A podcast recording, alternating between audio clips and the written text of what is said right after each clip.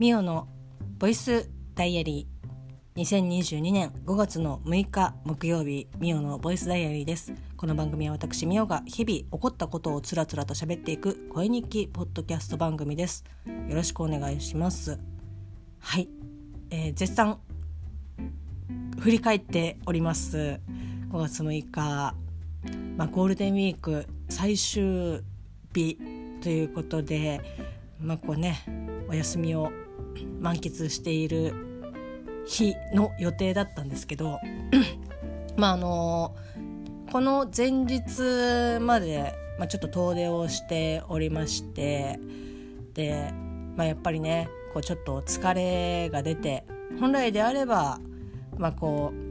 の一日を使って体を休め、翌日のね、金曜日平日仕事でしたので、その平日仕事に向けて体調をね、整えていくべきだとは、思っていましたし、今でも休んどけばよかったなっていう風に非常に思ったりとかもするんですけど、ちょっとこの日はですね、結構いろいろなことが、朝から起きておりまして、そうなんですよ。私のですね、住んでいる今の家の周りがですね、前々からちょこちょこお話をしておりますけど、家がですね、ボコボコ立っておりましてもちろんね、ポケモンのディグダのように地中からね生えてくるわけではございませんが、トンカントンカンやりながら新しいねお家が建っていくわけですよ。で、それを本当ね、見てて楽しいんですよね。多分その住まわれる方よりも一番できる家庭見てるなっていう感じなんですけど、もうほとんど今あと1軒だけ現状建ってはいないんですけど、ほぼほぼもう出来上がって、中の方、実際にその土地を買われ家を建てられた、方はもう住まわれて、あとその家周り、その庭とかそのポストとか、そういうその家本体周りのことは、住みながらちょっとやってこうみたいな、今ってこんな感じなんだなっていう。私の実家は、同様に、家をね、土地を、ご購入をね、両親がさせていただきまして、家を建ててみたいな感じで、もう完全にできましたっていう感じで引っ越しをしたので、今ってこんな感じなのねみたいな、もちろんその今もともと住んでいた、ところの、兼ね合いとかももちろんあると思うので何とも言えないんですけど、完全に庭周りも完璧にできて入られてるっていう、家は今のところないですね。皆さん大体工事進行中のところに入居していくみたいな感じで、はーって思いながら見ておりますけどそんな感じで家をねがどんどん出てきてできているっていう感じなんですけど、何ですかね、家を建ってる時も正直ね、オブラートに包む言葉が見当たらないのであれですけど、うるさいんですよ、すごくやっぱ重機が入ったりとか、重機が入る時がやっぱ一番うるさいのと、振動がねやっぱ来るので大丈夫かなって思うんですけど、大丈夫だからやってると信じたいんですけど、とにかくですね、振動と音がうるさくて、で、それが済んでからは結構トンカントンカンはあるけど、割とその人の手が入っての作業なので、永遠とねその機械を使ってずっとやっているというよりも、ちょっと休んでは作って休んでは作ってみたいな感じですし、たかがね人の力ですので、そんなにね、音はするけど振動まではみたいな感じだったので全然大丈夫だったんですけど、ここに来てですね先ほどね申し上げたその家周り、庭関係とかをやっぱ庭師さんとかが植木屋さんとかかなが入って、ね、最近植木屋さんとかってそういうね土間とか生コンとかそういうのとかもやられたりとかするみたいで、植木兼、庭作りみたいな、コンクリート作りみたいなのを、まあ、やられてるんでしょう。こう庭師の方がいらっしゃってこう作ってるんですけど、あのね、私の家の窓なりのご自宅、まあ、家がですね、まあ、これちょっと知らない方は本当にご存じないとは思うんですけど、マキタのメーカーマキタの、まあ、ドライバー、これイベントとか現場とか入られる方だったらこう全然イメージつくと思うんですけど、マキタのドライバーの先端をドリルにしてなんかね、庭のなんかところをねこうドドドドドドドってなんか削ってるんですよ。明らかに何か削ってるんですね。多分なんかこう基礎を作る段階で残ったカスみたいなやつを削っているのか何なのかっていうのはちょっとわからないんですけど、まあ、とにかくマキタのですね、ハンドガンタイプの、やつでなんかひたすら何かを削ってるんですね。で、まあ、こちらからは、まあ、こう何をやってるのかっていうのは、まあ、ちょっと手元は見えないんですけど、ただそこで目の前で、削っている人がいることはもう余裕で見えるみたいな感じで、でしかもその家を建てる前の重機が入った時レベルぐらいね、すごくねうるさいんですよ。で窓閉めてもうるさいし、まあ、振動は若干来る、まあ、こんなっていう感じなんですけど、とにかく音がやばくて、で一番何が やばいかってそのまあね、昨今いろいろなこう仕事事情があるとは思うんですけど、なんかやられてる方が、まあ、女性の結構年配の方で、まあ、それはね別に全然いいんですよ。どんな、ね、年齢の方がやられてるかっていうのは別にいいんですけど、明らかに素人さんというかこうお手伝いで来ました、もしくは、最近ちょっとこのね会社に入って仕事してますみたいな感じの方で、でまあこうまあ、先輩というかこうプロの方がちょっと見ながら、あここはこうした方がいいよ、体重かけながらやればいいよとかっていう風にまあやってるんですけど、あなんかやりながらじゃないとやってなんか覚えていかないとあれなんで、ちょっとできたらまた言いますみたいな感じで、いやあなんだろうな、全然もちろんね現場に入ってもうこう覚えていかなきゃいけないっていうので、やっぱどうしても初めての現場とかこうまだ慣れてない人が現場に入るっていうことは往々にしてあるし、そうやって、まあ、仕事をこう覚えていくっていうのはもちろんわかるんですけど、なんだろうな、その第1号の現場に近くにいると、あ結構しんどいなっていう、だこれがもしプロの方、これ慣れている方がやったらもしかしたらなんか30分で終わるんじゃないのかなって思うところをこうなんかちょっと見てる感じだとこう手間取ってたりとかしてて、なんか1時間近くずっとなんかゴリゴリやってるなみたいな感じで、はあプロの人が来てくれればっていうふうにちょっと思ってしまったんですけど、で、まあ、それでもねうちは関係ないですし、まあ、言うことではないので、でもかといってちょっとというか結構、かなり、うるさいので、これはもう私がどっかに行くしかないなと、こう家のどっかに家のね離れのところにいても結構音がしたので、これちょっと休まらないなということでですね、急遽ちょっとあれをやろうじゃないかと思って、まあ、もうもともとこの子をね誘おうと思っておりました。まあこうねこのボイスダイアリーで聞いてくださっている方や、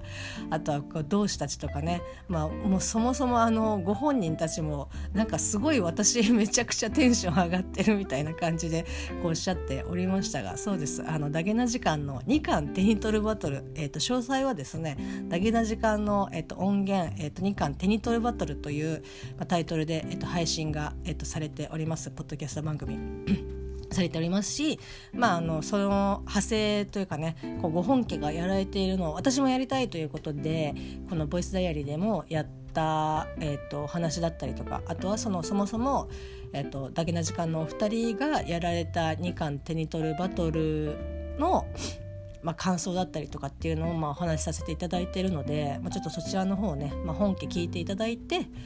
ちょっと簡単な説明にとしてさせていただければと思うんですけど、休みということもあって、で、友達、漫画好きな友達がいるんですけど、こう近所にね、近所でっていうか、地元にいるんですけど、で、その子に、だけな時間を知っている子だったので、もうダイレクトにだけな時間でさっていう風に、話をして説明をして、では全然面白そうですねっていう風に言ってくれたので、じゃあちょっとこれは私がね、セルフ2巻手に取るバトルも全然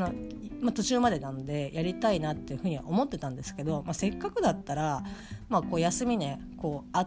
てるので、その子誘ってちょっとやってみようかなと思って、人とやるとどうなるんだろうっていう、ちょっとね、興味があったので、誘ってみました。で、一応その友達の名前はですね、何にしようかな猫田くんにしましょう猫田くんって呼んだこと一回もないですし、今消えましたけど、猫田くんにしましょう。猫田くんをですね、誘って、ブックオフに、買いに、2巻手に取るバトルの、開催地として、選んで、見ました。で、なんで、ね、ブックオフにしたかっていうと、まずその猫田くんも漫画好きで、よく買ってるんですけど、もうね、家にね、もう漫画だらけでどうしましょうっていう風によくおっしゃっているんですけど、新刊で買ってるのか、中古で買っているのかっていうのが、ちょっとそもそも分かんなくて、で、あと、これは人によると思うんですけど、やっぱそのお金を払って、こう自分がね、こう読みたいって思って買う本と、買ったはいいが、あれそうでもなかったかもっていうのにお金をかけれるかどうかっていうところで、ブックオフであれば、その最低金額、110円からですけど、言ったら若干その新刊よりは当然安いわけなんですよね。その500円の本だったら、こうそんなに変わんなかったとしても470円とか、本当に10円単位ですけど、若干安いということで、若干安いんだったら新刊で買うよっていう方ももちろんいらっしゃるとは思いますけど、あんまりこう金額的に負担をかけたくないなっていうのがあって、で、ブックオフを選んだんですけど、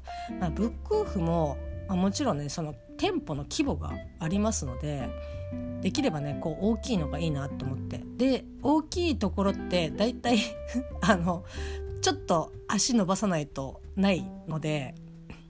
そこまで行く体力もちょっとないなと思って、少し、こう猫田くん家の近くで大きめなブックオフあるかなって思って検索をしたらですね、ございました、地名を言っても多分分かる方と分からない方出てくると思いますけど、練馬高野台駅前にございます、ブックオフ、こちらのブックオフは店舗の規模は、中型になるんですね。大型よりも、当然ちょっとちっちゃい、ただ、私の地元にあるブックオフよりは格段にでかいということで、中型の表示が公式サイトでされていたので、もうここでいいじゃんと思って、で、猫田くんと現地集合して行ったんですけど、一応ね、時間をこう設けましょうと、こうだけな時間で時間を設けてなかったですけど、なんかすごくね、早めにこう決まったみたいな、もう悩んだらこう終わりだということで、こうパンパン決めてらっしゃいましたけど、ブックオフとかだと結構勝手がやっぱちょっと違ってくるかなと思って、とりあえず30分で時間制限を設けて、それでも、見つかんないとか、ちょっともうちょっととかっていうのであれば、その都度ちょっと連絡をね取り合ってというか、ちょっとどっか店内にいる猫田くんを見つけて相談をしようというふうにして、開始ということで店内に入った瞬間スタートみたいな感じで、やり始めたんですけど、ですね、いくつか、ここで、今後ね、こう私も僕も俺もなんかこう2巻手に取るごとにやってみたいでブックオフでやろうというふうに、思っている方にですね、1個こうやってあーっていうふうに思ったのが、先ほどブックオフ、中型、大型とかっていうふうに公式の、ブックオフのホームページの方に多分書いてあるんですけど、ですね、私もなんか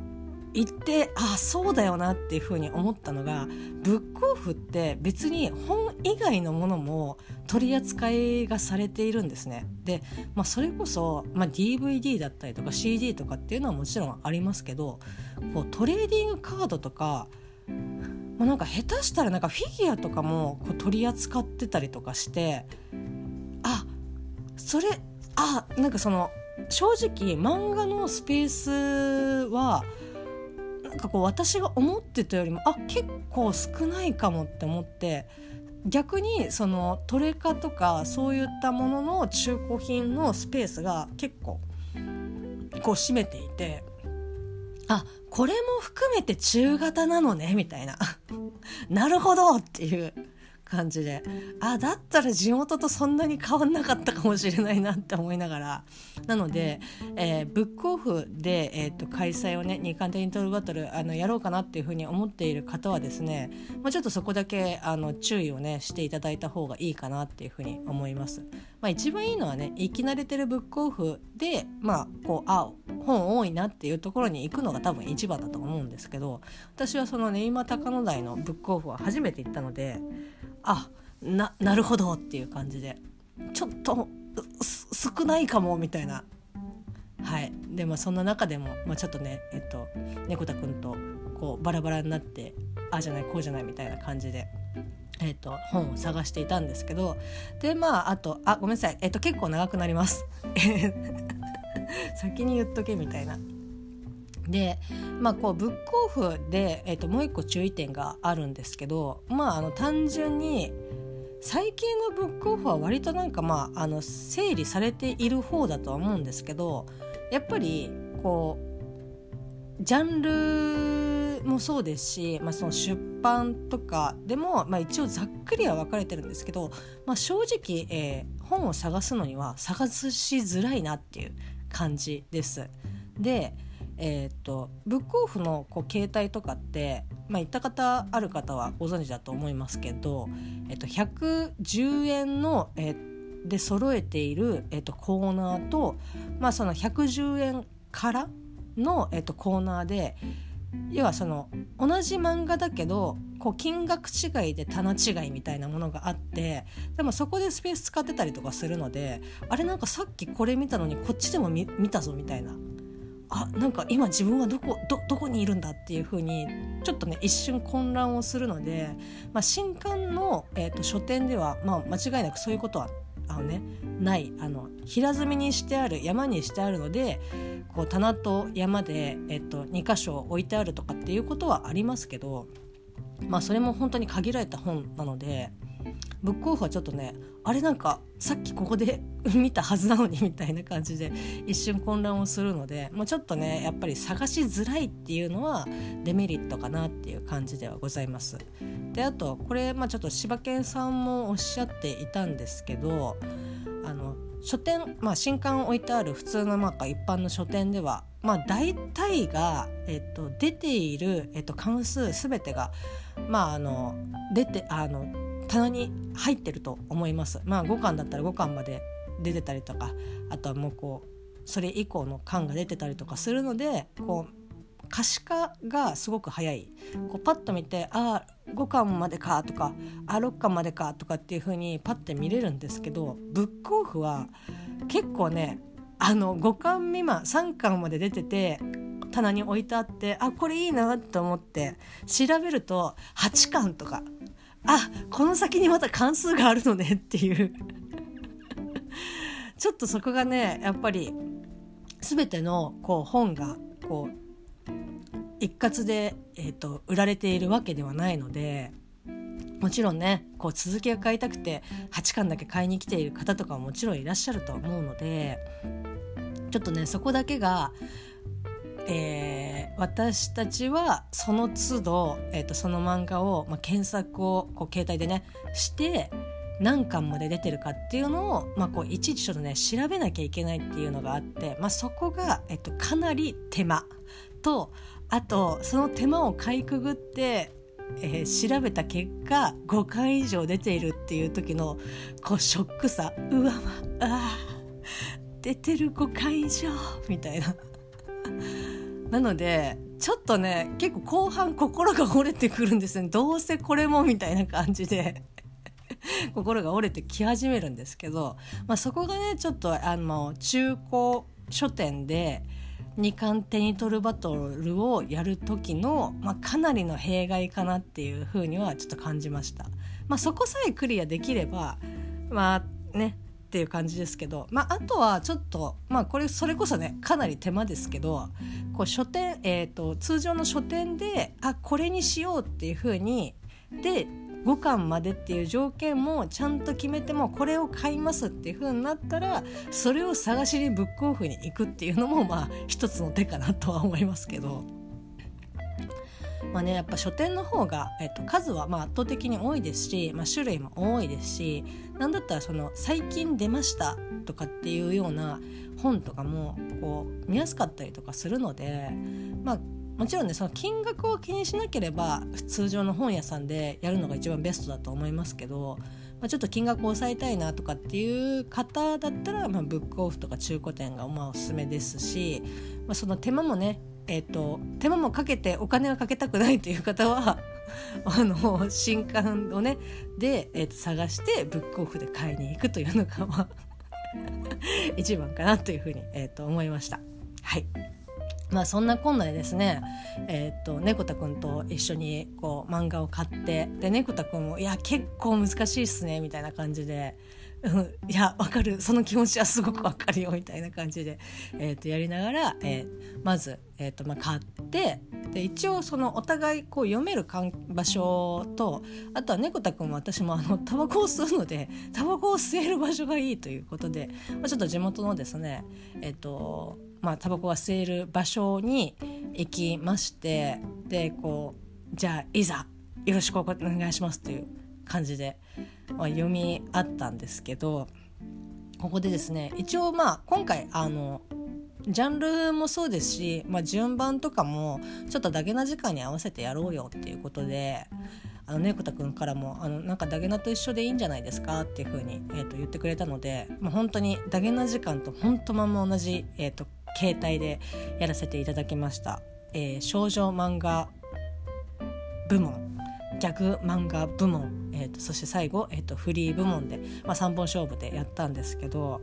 結果から申し上げますと、私が、勝ちました。よいよー、これはねちょっと、後で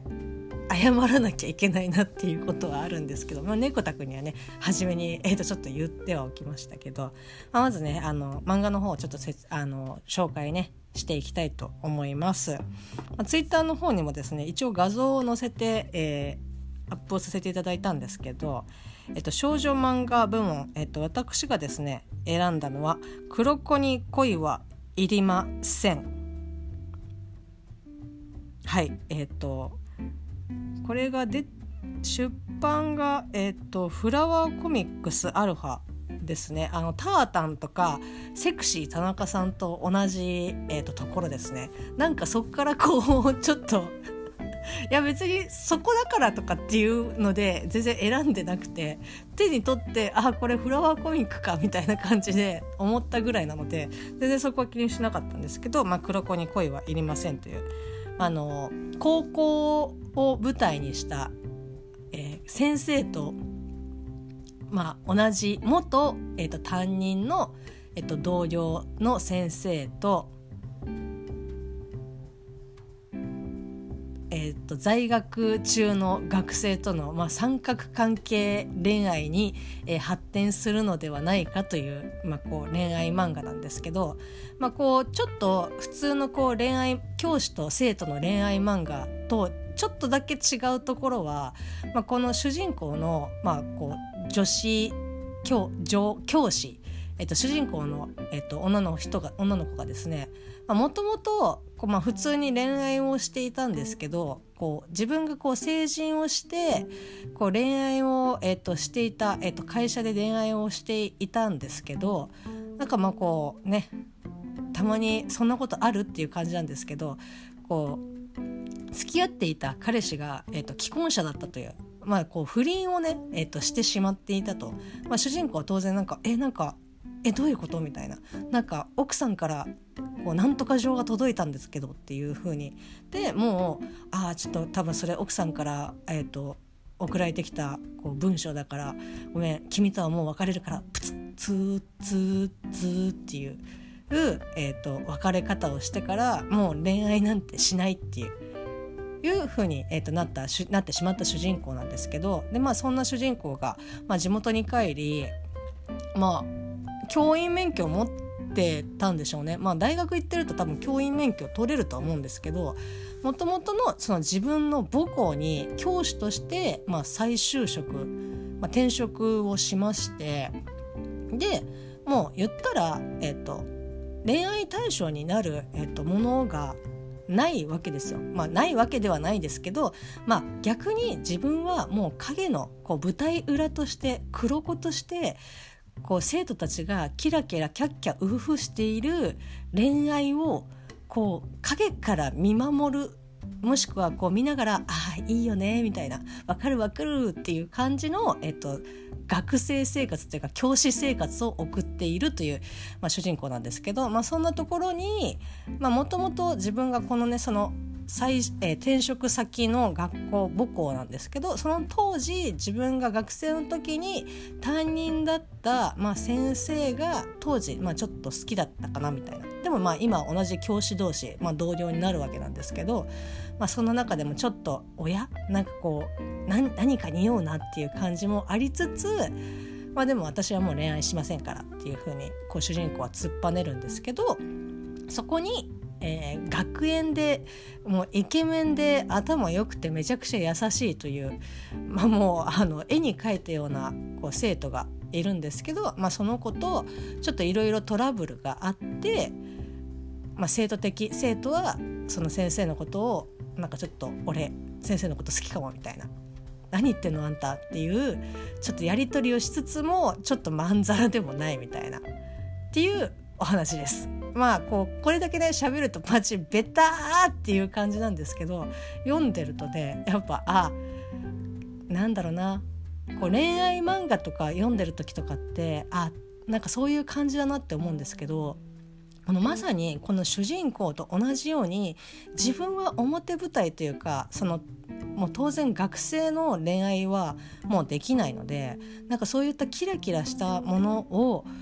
裏から見て、いいよね、楽しいよねとかっていう風に思える、その漫画を読んでると。でこの主人公も同じように、私たちが漫画を読んでいる時の感情をこの本編で繰り広げているっていう、すごくね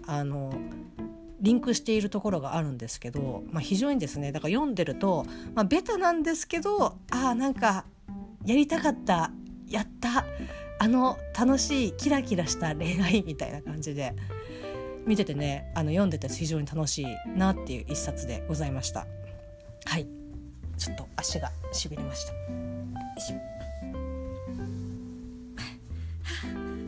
こんなことで尺を使いたくないはい、続きまして、猫田くんが選んだ漫画ですがですね、これ花嫁のまた別枠なのか、ちょっと今花嫁がどういう形態で連載をされているのかがちょっとわからないんですけど、花嫁から白泉社から出ている、漫画でございます。婚前アットホーム、はい、これはなんかもう説明するのは結構難しいんですけど、主人公女の子ですけど、大学生で、とある理由で、自分が住んでるお隣さんの家にご厄介になることになるんですけど、そこのお隣さんのことを、全くこう誰が住んでるだろうみたいな感じで思っていたんですけど、そういったその蓋を開けてみたら、もともと自分が幼少期の頃にお世話になっていた、いわゆるその幼なじみの、一家が、出戻ってきたという、でも幼少期の頃といっても本当に、幼稚園とかそういったレベルの、幼なじみで、そこから大人、大学生になるまでは本当にこう一切関係を持っていなかったので、ただその大きくなったあの幼なじみとかっていうのも全然その知らないわけですよ。だからいきなりこうちっちゃい時からこう大人になった幼なじみにポンと会うみたいな感じで、そこに戸惑いをしながらも、なんか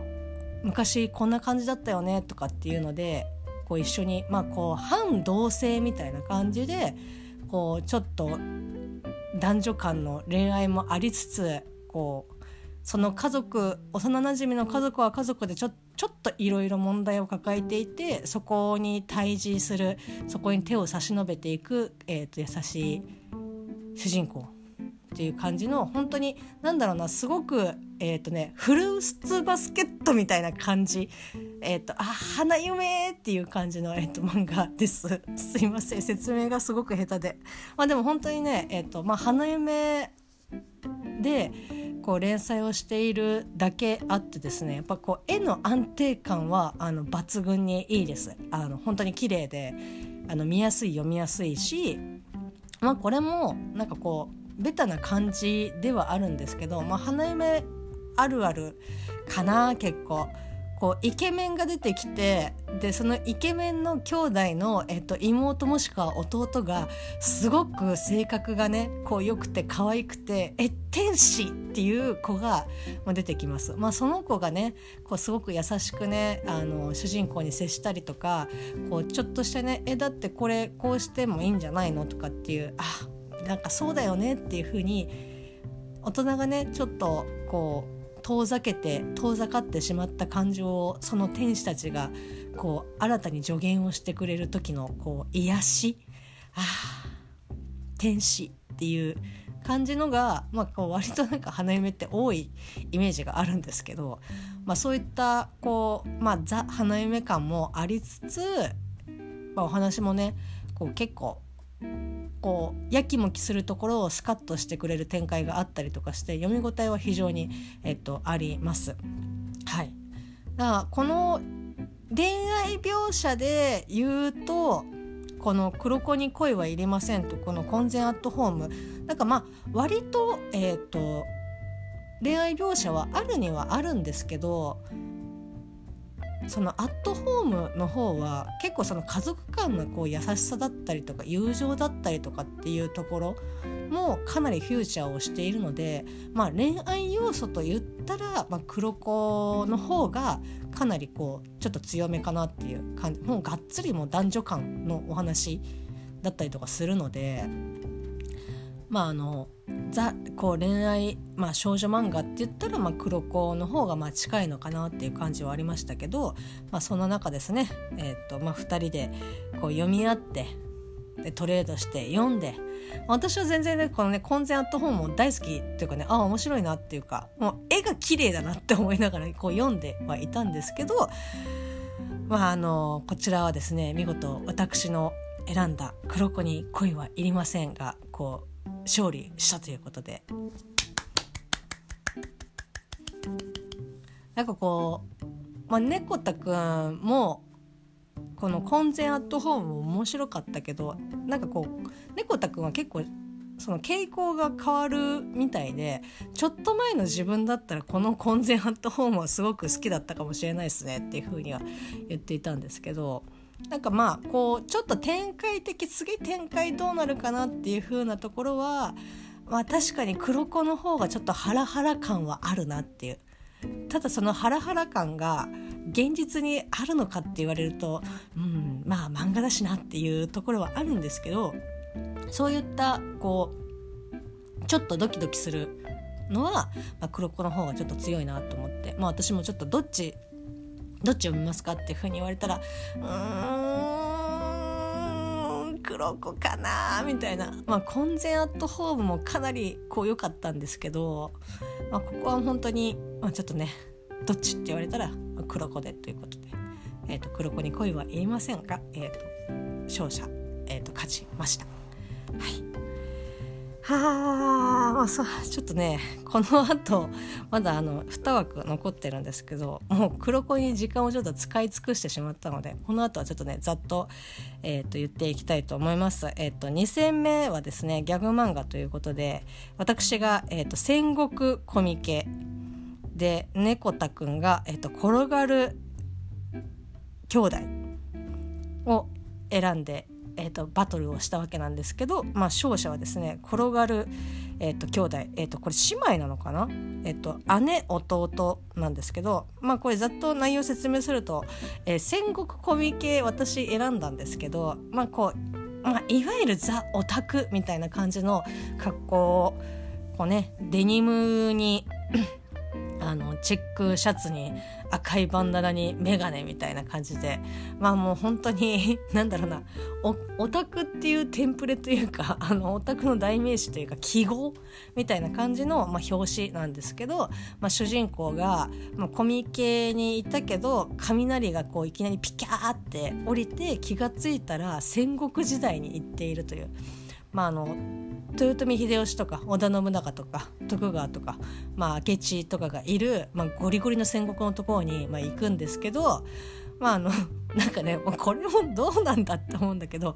この主人公は戦国時代というか歴史に対しての知識がほぼゼロ、なんか興味がないものはなんか小生は覚えないでござるみたいな感じで、全くねこれ秀吉だろうっていうのでも聞いたことはあるようなないような、いっかでもお世話してくれるしみたいな感じで、なんかこう織田信長に対しても同様の対応なんですよね。ただこの時代でやっていけるのは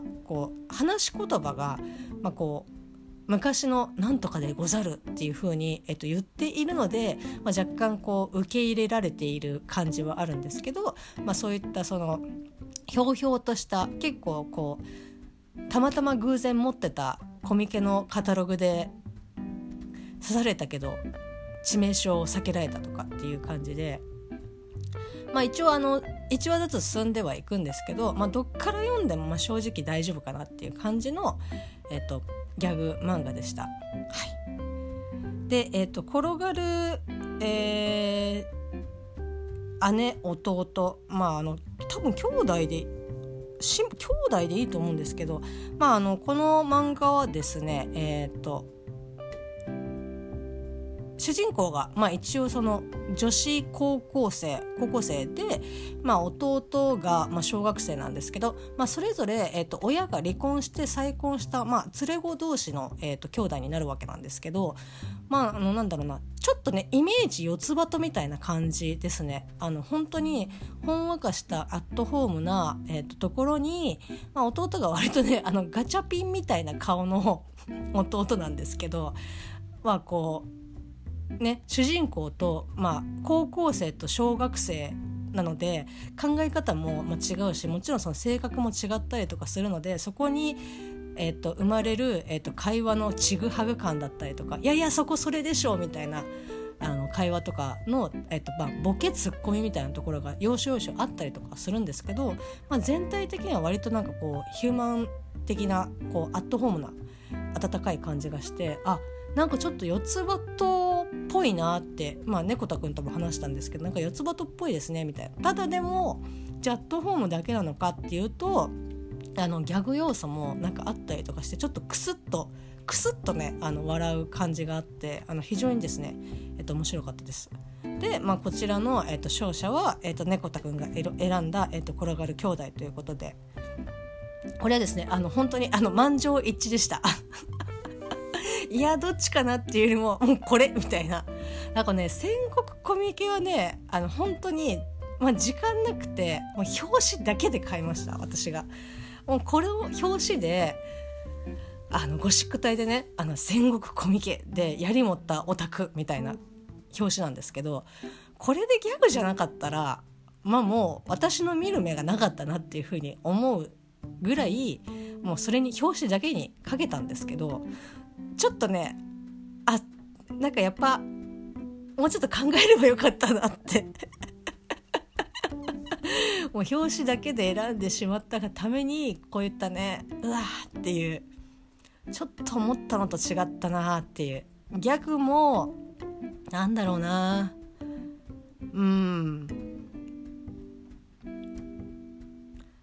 なんかこうベタすぎて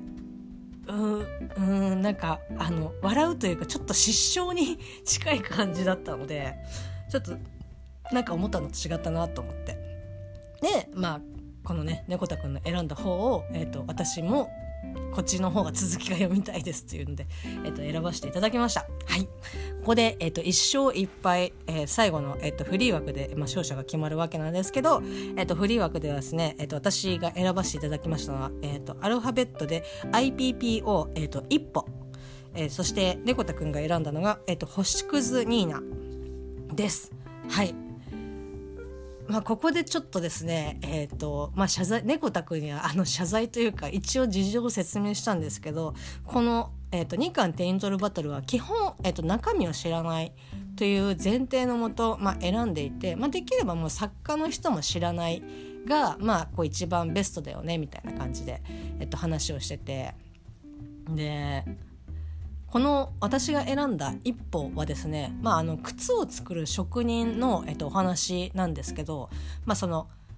靴を履いて踏み出す一歩ってすごく大事だよねって、だからその人それぞれその環境や性格やその靴に対しての思いとかっていうのをいろいろこう考慮して、その人だけの、世界に一つだけの靴を作るっていう、靴職人の、お話なんですけど、これを書かれているのがですね Sと M さんという、作家さんなんですけど、私はこの方を、知っておりまして、でなんで知ってるかっていうと、この人は同人も書いてる方なんですよね。同人誌書いてる方で、どっちかっていうと私はこの方の同人誌の方を読んだことはあって、商業は読んだことがなかったんですね。ただこう同人誌を読んでる時にすごく安定して面白かったなこの人っていう風にいう印象はちゃんと残ってたので、商業でもね、おそらく安定の数字を叩き出すんだろうなと思いながら、ただこのフリー枠をフリーのね漫画選ぶときにはもうすでに時間がなかったので、いや作家は知ってはいるが商業を読んだことは一切ないから、しかもこの一歩の内容も、靴職人だろうけど中身は全く知らないからいいだろうっていうので、選ばせていただきましたはい、だからねちょっとルール違反かなと思いつつも、でもね商業は初めましてなのでいいかなっていうふうに思いながら選ばせていただきました。星屑ニーナ猫太くん選びましたけど、こちらは、猫太くんはもう完全にジャケ買いをしていましたが、こちらの結果はですね、見事私の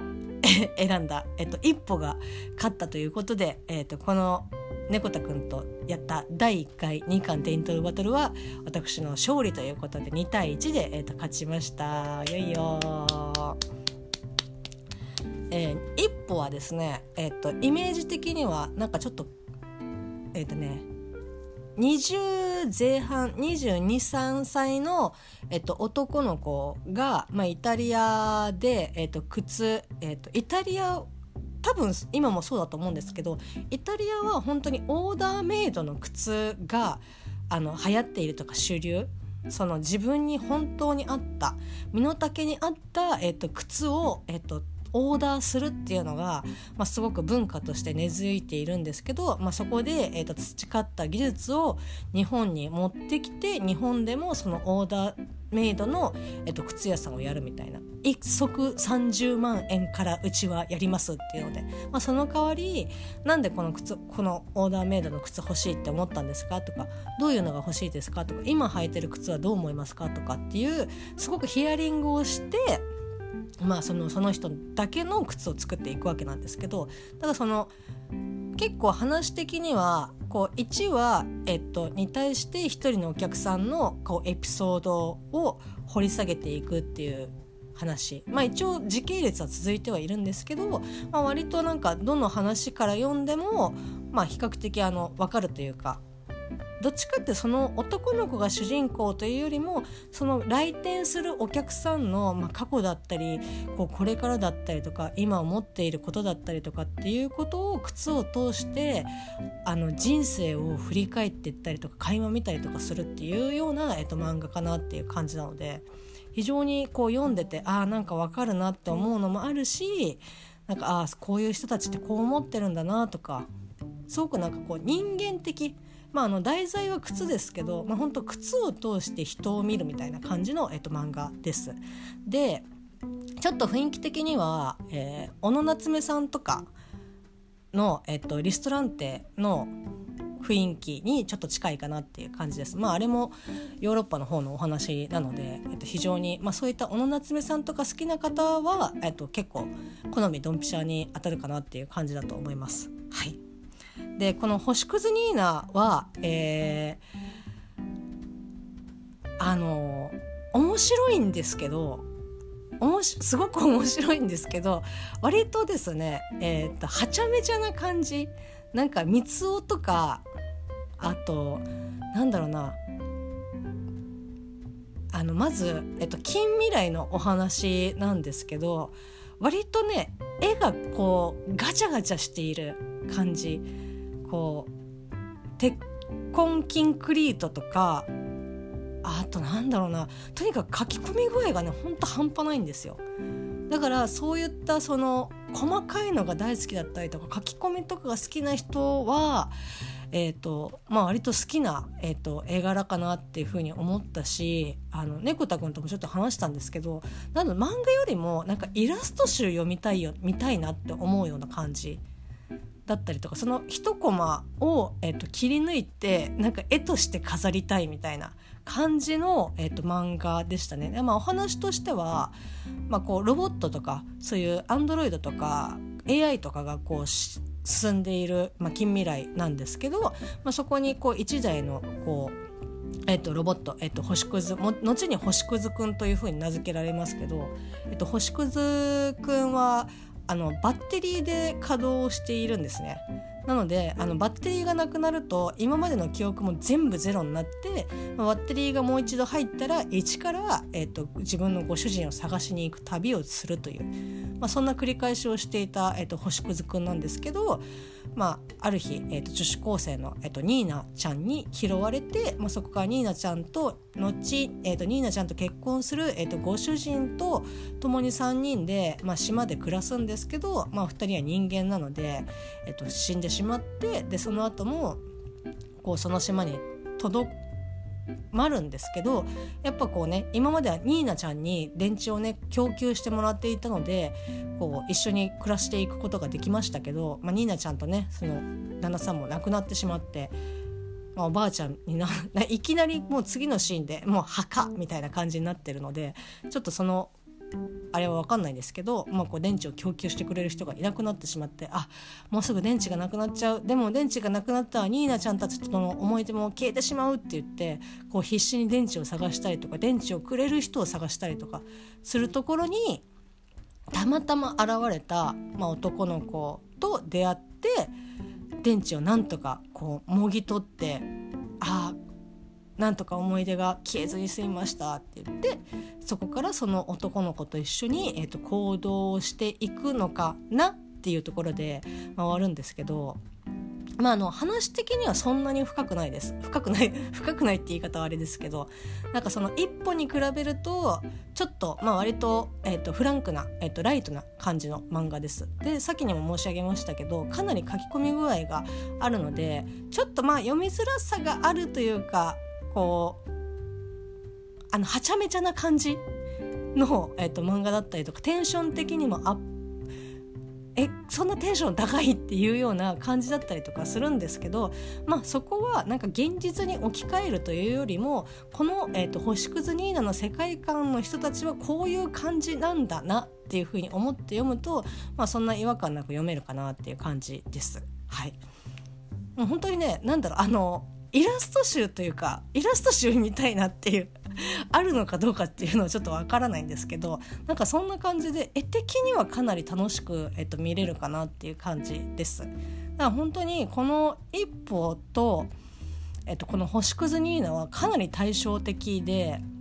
一歩は、その本当に、話の方がかなりメインになっているので、割とねそこまで書き込んでないんですよね。背景だったりとかそういうところとかもそんな書き込んでなかったりとかするし、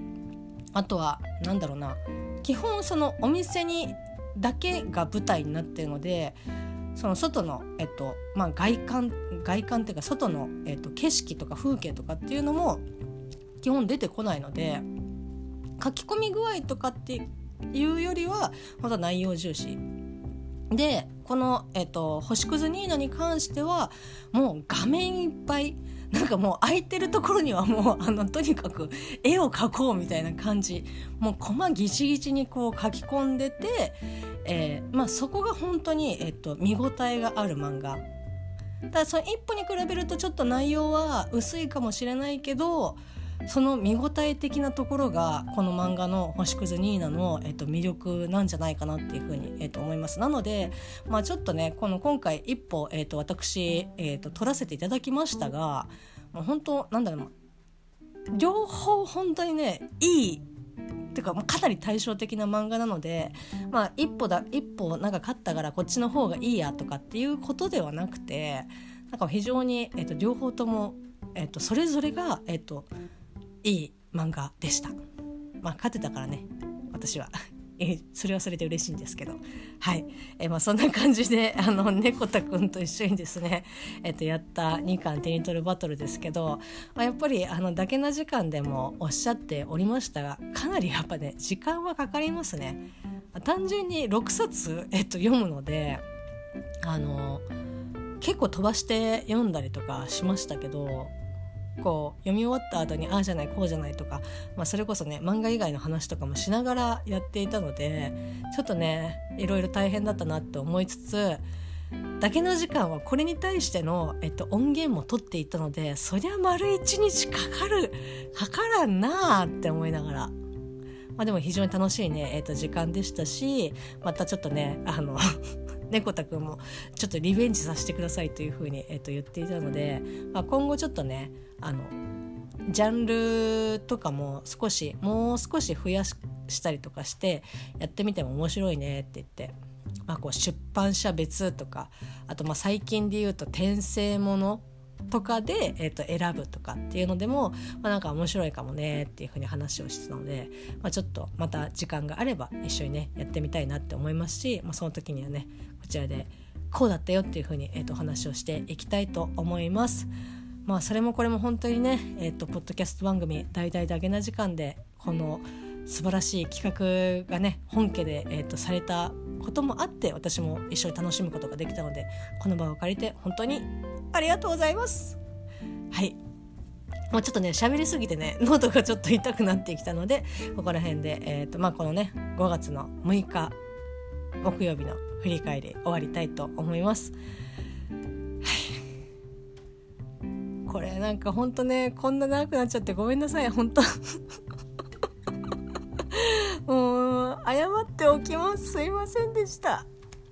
はい。そしたらまた振り返りや、現在進行形の、ボイスダイアリーでお会いしましょう。それではまたね。